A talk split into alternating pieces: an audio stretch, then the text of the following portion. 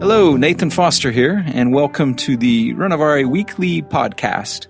I've got a special one for you today. Um, every other month, I write an essay, a heart to heart letter that we post on renovare.org, and then I interview someone around the topic related to that letter. The essay this month is called Lessons from the Trees, and it's looking at things we can learn from trees, not just about God, but things about the spiritual life, spiritual formation. So, my guest today is uh, Dr. Aaron Wyman, and he's a professor at Spring Arbor University in uh, molecular biology has his PhD from University of Michigan in uh, molecular and cellular and developmental biology. Uh, I think you'll find he has a, a, really bright guy and just kind of locked in all of this uh, kind of scientific information or all these wonderful pictures for us uh, about God and life with God. So, as always, thanks for listening and enjoy. You discuss in your document this idea that plants, especially trees, are growing all season. That's not wrong or right. It's it's based on the type of tree. So, for example, gymnosperms, pine trees, they will grow all winter. That is absolutely correct. In fact, there are several species, um, especially those from the extreme northern latitudes, northern Quebec, um, uh, the Finland, uh, Norway, where they'll actually show, if anything, potentially greater growth in the quote unquote winter than the summer for physiological purposes. Mm-hmm. Um, deciduous trees don't do much of anything in the winter, and there's a distinct reason for that. The energy that they'd expend trying to simply move water and, and sugars through xylem and phloem would be far greater than the amount of growth they could do. So deciduous trees hmm. will go into, say, of stasis from, let's say, let's say you're in mid Michigan, southern Michigan, they're going to say a stasis for say the end of November until beginning of March, middle of March. And then when the quote unquote sap run occurs, mm-hmm. they are actively preparing to engage photosynthetic reactions, i.e. generate leaves, capture sunlight. Mm-hmm. And at that point, they'll unleash growth. And you're absolutely correct when you say that coming into spring, they will try to explode in growth. The soil could not be softer. Okay. The amount of moisture available could not be greater. The mineral content available to them could not be greater. And the level of competition is much more limited. There are no weeds. Oh. There's no additional there's no additional competition from other photosynthetic plants or organisms. It's just the trees, and they are going to explode as hard as they can out of the, out of the old racing gate at that point. Right after they come out of the hibernation, uh, other other stasis period. Um, would go ahead. Would um, so the idea that for some trees, winter they're growing their root system deep. So, some will some will certainly try to uh, to grow in the in the proverbial winter. They'll, they'll try. Um, it depends on again how quote unquote frozen the ground is. Mm-hmm. Um, deciduous trees don't they won't do much. They'll they'll they'll hold themselves. Some conifers, some gymnosperms will try. Now, let's say you're uh, you're in the American Southwest, okay, okay where the quote unquote winter is the wet season. Mm-hmm. A mesquite tree at this point will drive their root. And remember, a mesquite tree root the taproot itself can be five times longer than what you see above ground. Okay. Literally, in those cases, you're absolutely correct. Those those sorts of trees, desert trees, um, will send their root as deep as they can during the proverbial winter period. Okay. Um, and in fact, during the summer, they'll stop that process because it's it's this, the ground is simply too hard to manage a drill through. Mm-hmm, mm-hmm.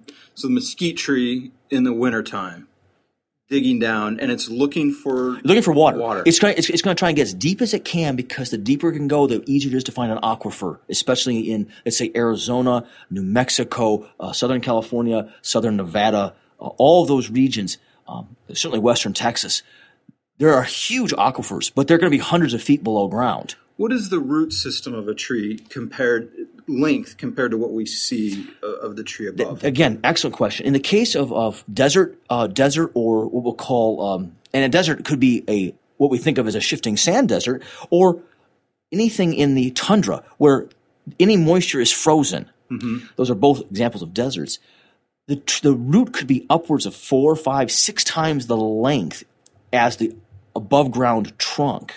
Wow. Now, interestingly enough, and this this ties very nicely to your, your parallel of, of branching out, going to your, your quaking aspen. The quaking aspen isn't going to bother to send their roots more than six to eight feet below ground. Okay. Everything is horizontal. Oh, okay. And so one of the benefits of a quaking aspen grove, uh, from an ecological standpoint, is they're fantastic for holding soil in place because they're no more than two, three, four, maybe six feet down, and they have l- huge numbers of, of branching secondary roots, all of which are making tertiary roots, smaller and smaller, all of which are capable of binding soil and holding it in place. which fits for the climate of uh, in the Rocky Mountains. One hundred percent correct. One hundred percent correct. Uh, sequoia trees, uh, for example, the, the sequoia redwoods. One of the things, and it's this is always uh, counterintuitive. If if you ever get a chance, and I certainly encourage all the listeners, ever get a chance, go see a, a redwood or sequoia. It will. It will tell you what God thinks of you um, in terms of your importance, your personal importance. Uh, here's an organism that may weigh by itself 200 to 400 tons or more of actual mass. Uh, an organism that itself may be only 200 years old and yet still be that physically robust. Its root system doesn't go more than 10 feet below ground. It, it sends everything out. And so one of the things that will happen is, is the park rangers will actually get on you. They will yell at you if you try to walk up to a tree. They have you roped off for a reason. They've mapped out where the roots are, and you can actually do more damage to a redwood by walking basically on its feet than you can climbing doing on anything, it, climbing on it. You can set fire to a redwood, and there's so much wax, so many, so many phenolic waxes in its uh, in its trunk, it it won't burn. It's basically fireproof. Yeah, what a one of the things I well, tell me a little bit about redwoods in terms of the role of fire in the seeds. Excellent, excellent point, Nathan. Um, fire uh, redwoods have have been creative or evolved, or whichever one in between you want to get at. The way God intended for it to occur is that as fire comes along, the the cone itself is is oftentimes been released, but the cones stay fused. The waxes within the cones act as a sealant. The fire melts the wax, and in doing so, opens the pod and releases a seed no larger than a small pebble. Um, imagine a pebble that's maybe one centimeter by one centimeter by one cent- one centimeter. That's the size of the seed.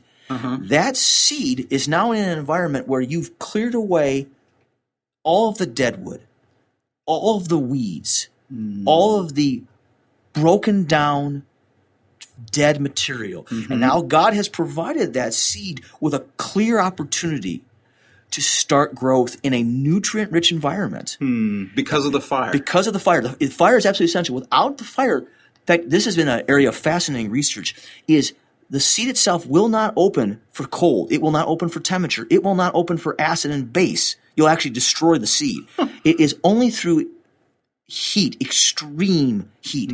We're talking about several hundred, to upwards of a couple thousand degrees Fahrenheit, so that the again that these phenolic waxes, which are exceptionally robust, um, if you put it on your car, you never have to wax your car again. the, the car would actually stop running before you had to wax it again.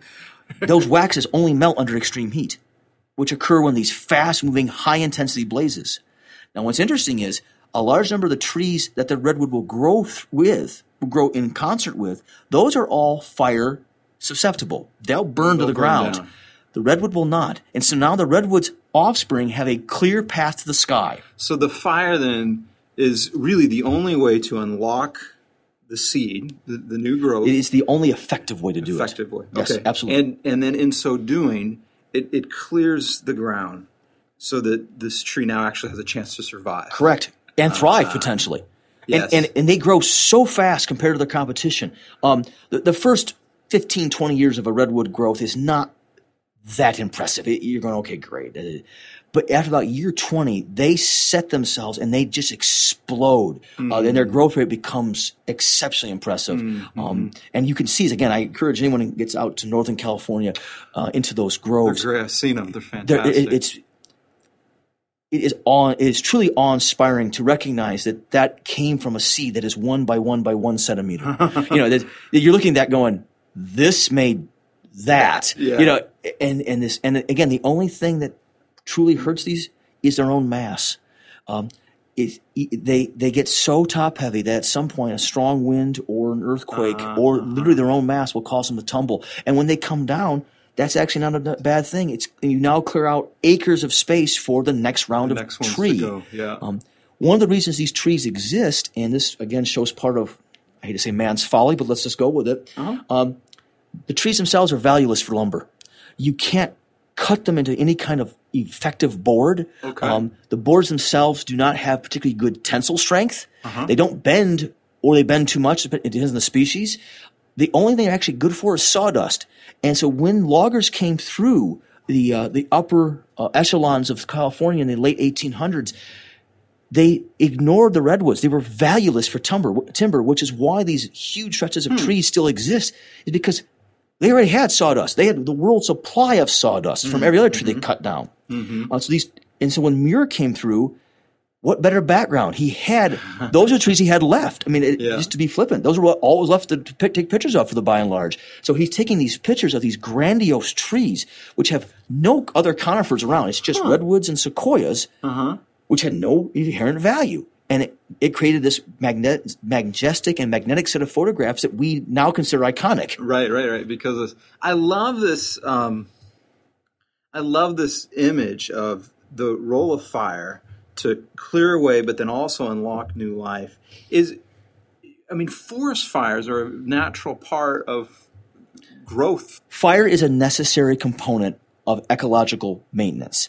The, nat- the National Forest Service, along with the EPA and a number of state and federal authorities, have all argued the problem with fire is fire burns down people's homes. This is 100% accurate. Right. Fires shut down national parks. This is also 1% accurate. But without a consistent fire, the fires that then do ensue consume everything, mm-hmm. it, man-made or otherwise.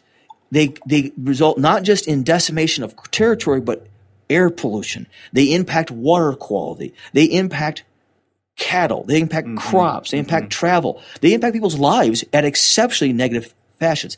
Again, horrible to lose your home. Mm-hmm. But people who build in these areas are either intentionally ignoring fire or have simply said, I mm-hmm. will live with the consequences. Mm-hmm. But it's, um, but it's a, an absolute necessary part of, of new life. And, and going back to your discussion uh, in your mm-hmm. paper, this is one of the things that, as you indicate, is a problem with with your own. I say not you, but just a person's own health. If you don't clear out the deadwood, if you don't clear out the waste, if you don't clear out the deleterious material that you generate, uh-huh. when that fire does come, it will consume potentially more than just that. It will oh. consume vast amounts of oh. you. Um, I uh, I will not deny that in my own existence. Um, before I met my wife, I walked a a stupid path, uh, frankly, a very dumb path, and I allowed deleterious to build up. And thankfully, my wife helped clean that up. Otherwise, the fire would have consumed far more than what it may have.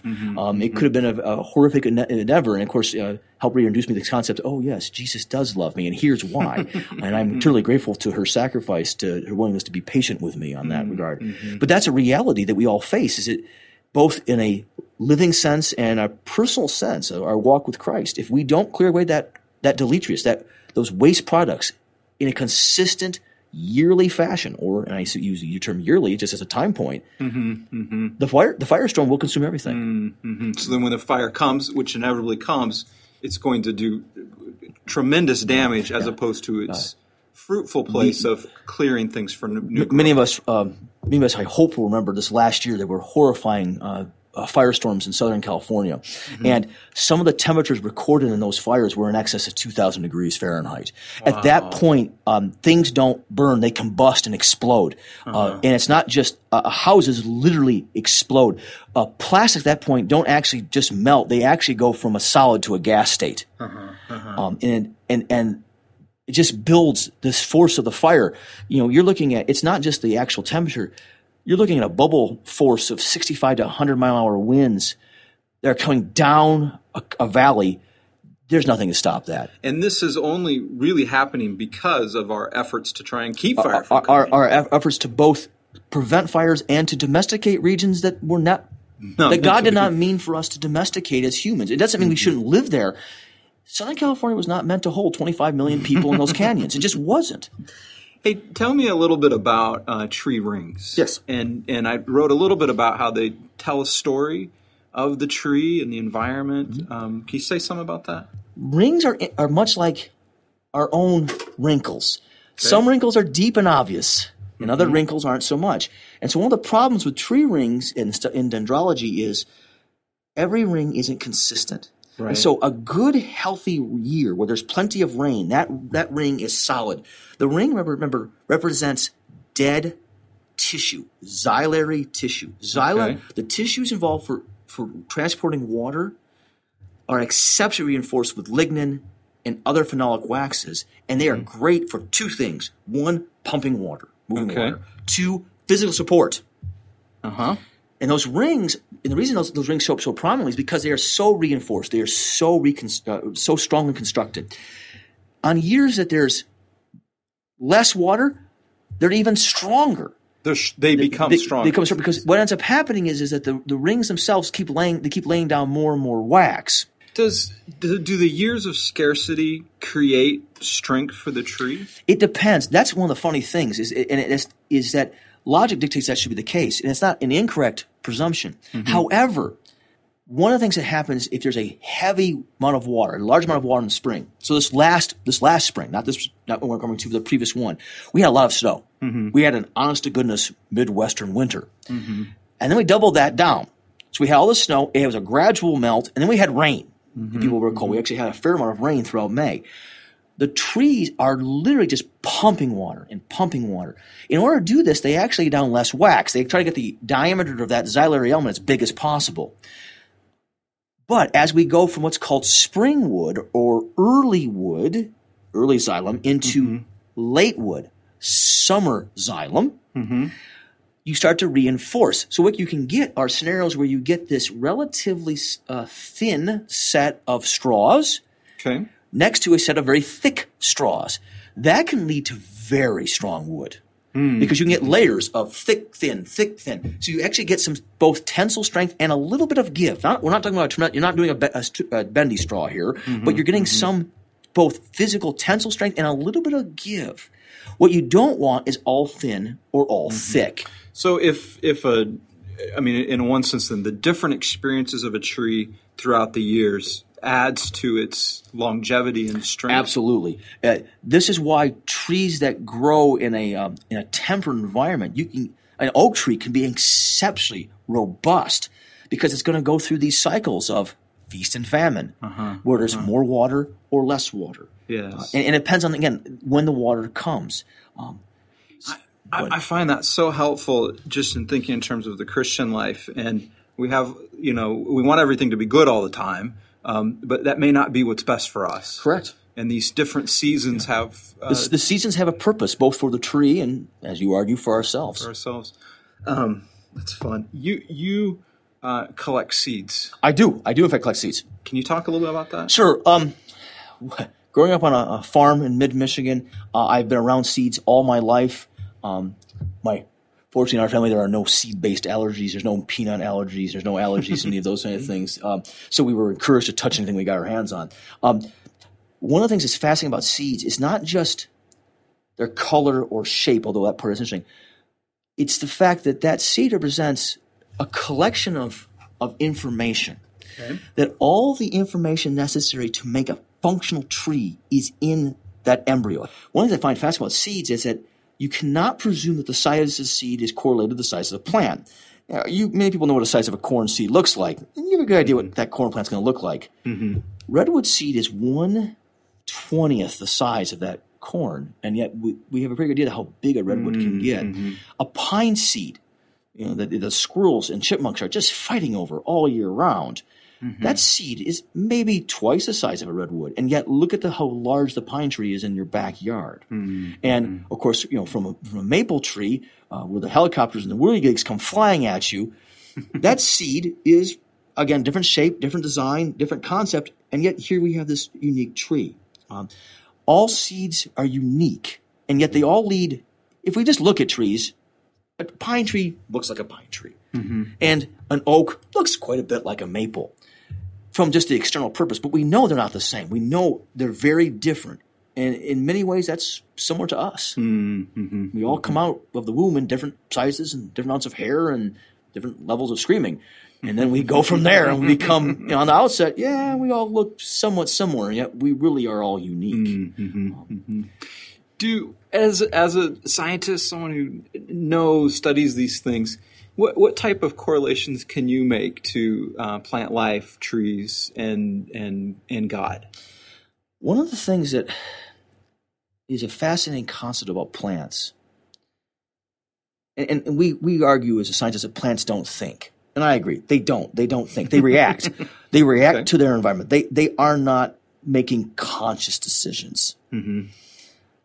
But if you think about the fact that the plant cannot run from an herbivore, Okay. it cannot walk toward water, mm-hmm. it cannot throw its seeds physically from itself, it cannot pick up a shovel of dirt. It can only work with what God provides it in its environment. Hmm. But that doesn't stop it. In fact, it doesn't even bother them. If you think about, it, they take a long view. um, w- one of the things, going back to your quaking aspen analogy, and this is something that has long fascinated me since I probably since I was 14 years old. Uh, we talk about bristlecone pine trees being ancient. Um, if you go to Southern California, bristlecone pines can be found all around San Diego uh, and, and, uh, in, and uh, Los Angeles. And one of them, in fact, is called Methuselah. Although, Okay. ironically, it's not even the oldest tree in its grove. This tree, Methuselah itself, is estimated to be somewhere between 12 and maybe 15,000 years old, depending on uh, who you talk to. It, it, it ranges from 8 to 12,000 years old. What type of tree is this? It's a it's called a bristlecone pine. It's just a conifer. There are groves of quaking aspen around Denver, uh, within a number of national parks, that are estimated to be eighty thousand years old. the aspen. The aspen, because of their ability to clone themselves, because what this tree has done is just keep sending out more and more of itself through branch roots. And so, if one of its offspring or one of its ten- tendrils dies, doesn't matter. It's sent out 100,000 more. Uh, The tree itself covers over 80 square acres. okay. So basically a hillside. Yeah. And in fact, one of the interesting things, and this is something that, that the university, uh, that Colorado State researchers have looked at, and it's a fun, it's a fun game you can play if you get bored going in line and you want something to look at that doesn't involve current popular culture. Um, do a color tour of the aspens. Each aspen, when it undergoes defoliation in the fall, will make its own color. Okay. And so one hill will be orange, and the next hill will be yellow, the next hill will be tan. Those are different all, tree. Those are all unique trees, but it's the same. It's, so that, that grove is one tree. It's one. For like a better church, it's one person. Mm, Thousand experiences. Um, that, that that each of those each of those tendrils may have experienced a different scenario on the side of that hill, but they're all part of the same body. Interesting.